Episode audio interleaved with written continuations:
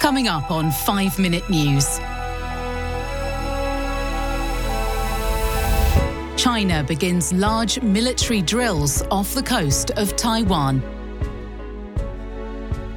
Alex Jones admits Sandy Hook shooting was real. And firefighters in California start to take control of huge blaze. It's Thursday, August 4. I'm Santa Templeton. China fired multiple missiles around Taiwan as it launched unprecedented military drills a day after a visit by US House of Representatives Speaker Nancy Pelosi to the self ruled island that Beijing regards as its sovereign territory. The Chinese military exercises launched on Thursday involved its Navy, Air Force, and other departments and are set to last until Sunday. They include missile strikes on targets in the seas north and south of the island in an echo of the last major Chinese military drills aimed at intimidating Taiwan's leaders and voters held in 1995 and 1996. After visiting Taiwan, Pelosi and other members of Congress flew to South Korea, a key US ally where around 28,500 American troops are deployed as part of an Asian tour that included stops in Singapore and Malaysia. She met South Korean National Assembly Speaker Kim Jin Pyo and other senior members of parliament on Thursday. After that hour long meeting, Pelosi spoke about the bilateral alliance forged during the 1950 to 53 Korean War. A friendship, a relationship that began from urgency and security many years ago has become the warmest of friendships, Pelosi said in a joint news conference with Kim. Pelosi's visit includes an inter Korean border area that is jointly controlled by the American led UN Command and North Korea, making her the highest level American to go to the joint security area since then President Donald Trump went there in 2019 for his meeting with North Korean leader Kim Jong un. Pelosi will speak by phone Thursday afternoon with South Korean President Yoon Suk Yeol, who's on vacation this week, according to Yoon's office. For years, bombastic far right conspiracy theorist Alex Jones has insisted to his millions of followers the 2012 Sandy Hook elementary school shooting was a hoax that children weren't killed and that parents were crisis actors in an elaborate ruse to force gun control. Under oath and facing a jury that could hit him with $150 million or more in damages for his false claims, Jones said on Wednesday he now realizes that was irresponsible and believes that what happened in the deadliest school shooting in American history was 100% real.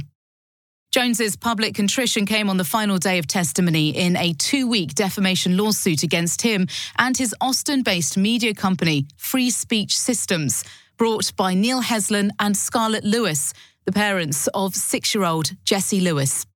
Their son was a first grader who was among the 20 students and six teachers killed at the school in Newtown, Connecticut on December 14, 2012. I unintentionally took part in things that did hurt these people's feelings, said Jones, who also acknowledged raising conspiracy claims about other mass tragedies, from the Oklahoma City and Boston marathon bombings to the mass shootings in Las Vegas and Parkland, Florida. And I'm sorry for that. A forensic psychiatrist testified the parents suffer from complex post traumatic stress disorder inflicted by ongoing trauma, similar to what might be experienced by a soldier at war. Courts in Texas and Connecticut have already found Jones liable for defamation for his portrayal of the Sandy Hook massacre as a hoax involving actors aimed at increasing gun control. Now, Heslin and Lewis are asking the jury in Austin for $150 million in compensation for defamation and intentional infliction of emotional distress. Firefighters have gotten their first hold on California's deadliest and most destructive fire of the year. The McKinney fire near the Oregon border was 10% contained as of Wednesday night, and bulldozers and hand crews were making progress carving fire breaks around much of the rest of the blaze, fire officials said at a community meeting. The southeastern corner of the blaze above the Siskiyou County seat of Yreka, which has around 7,800 residents, was contained.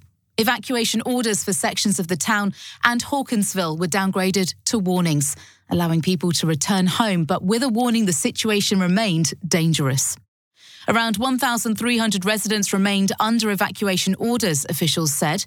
The fire didn't advance on Wednesday following several days of brief but heavy rain from thunderstorms that provided cloudy, damper weather.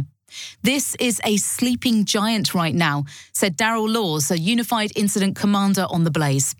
More than 100 homes and other buildings have burned, and four bodies have been found, including two in a burned car in a driveway.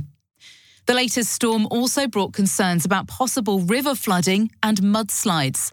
A private contractor in a pickup truck who was aiding the firefighting effort was hurt when a bridge gave out and washed away his vehicle. Elsewhere, one firefighter was injured and two others treated for heat exhaustion while fighting a wildfire in North Texas that burned almost half a square mile on Wednesday, officials said.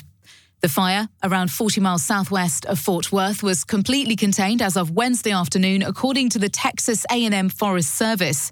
Meanwhile, wildfires have erupted in central Texas as hot, breezy weather and extreme drought persist in the area. You can subscribe to 5 Minute News on YouTube with your preferred podcast app. Ask your smart speaker or enable 5 Minute News as your Amazon Alexa flash briefing skill. Subscribe, rate, and review online at 5minute.news. 5 Minute News is an evergreen podcast covering politics, inequality, health, and climate, delivering independent, unbiased, and essential world news daily.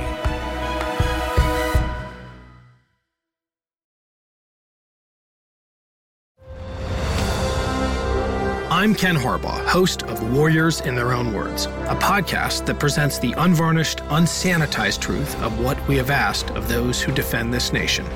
As a country, we need these stories more than ever. Stories from Americans who have borne the battle, including 30 year old remastered interviews with veterans from World War I recounting their time in the trenches of Europe and with veterans from World War II, Korea, Vietnam, and from our most recent conflicts in Iraq, Afghanistan, and other battlefields Americans may never have heard of. Hear their stories by listening to Warriors in Their Own Words wherever you find podcasts.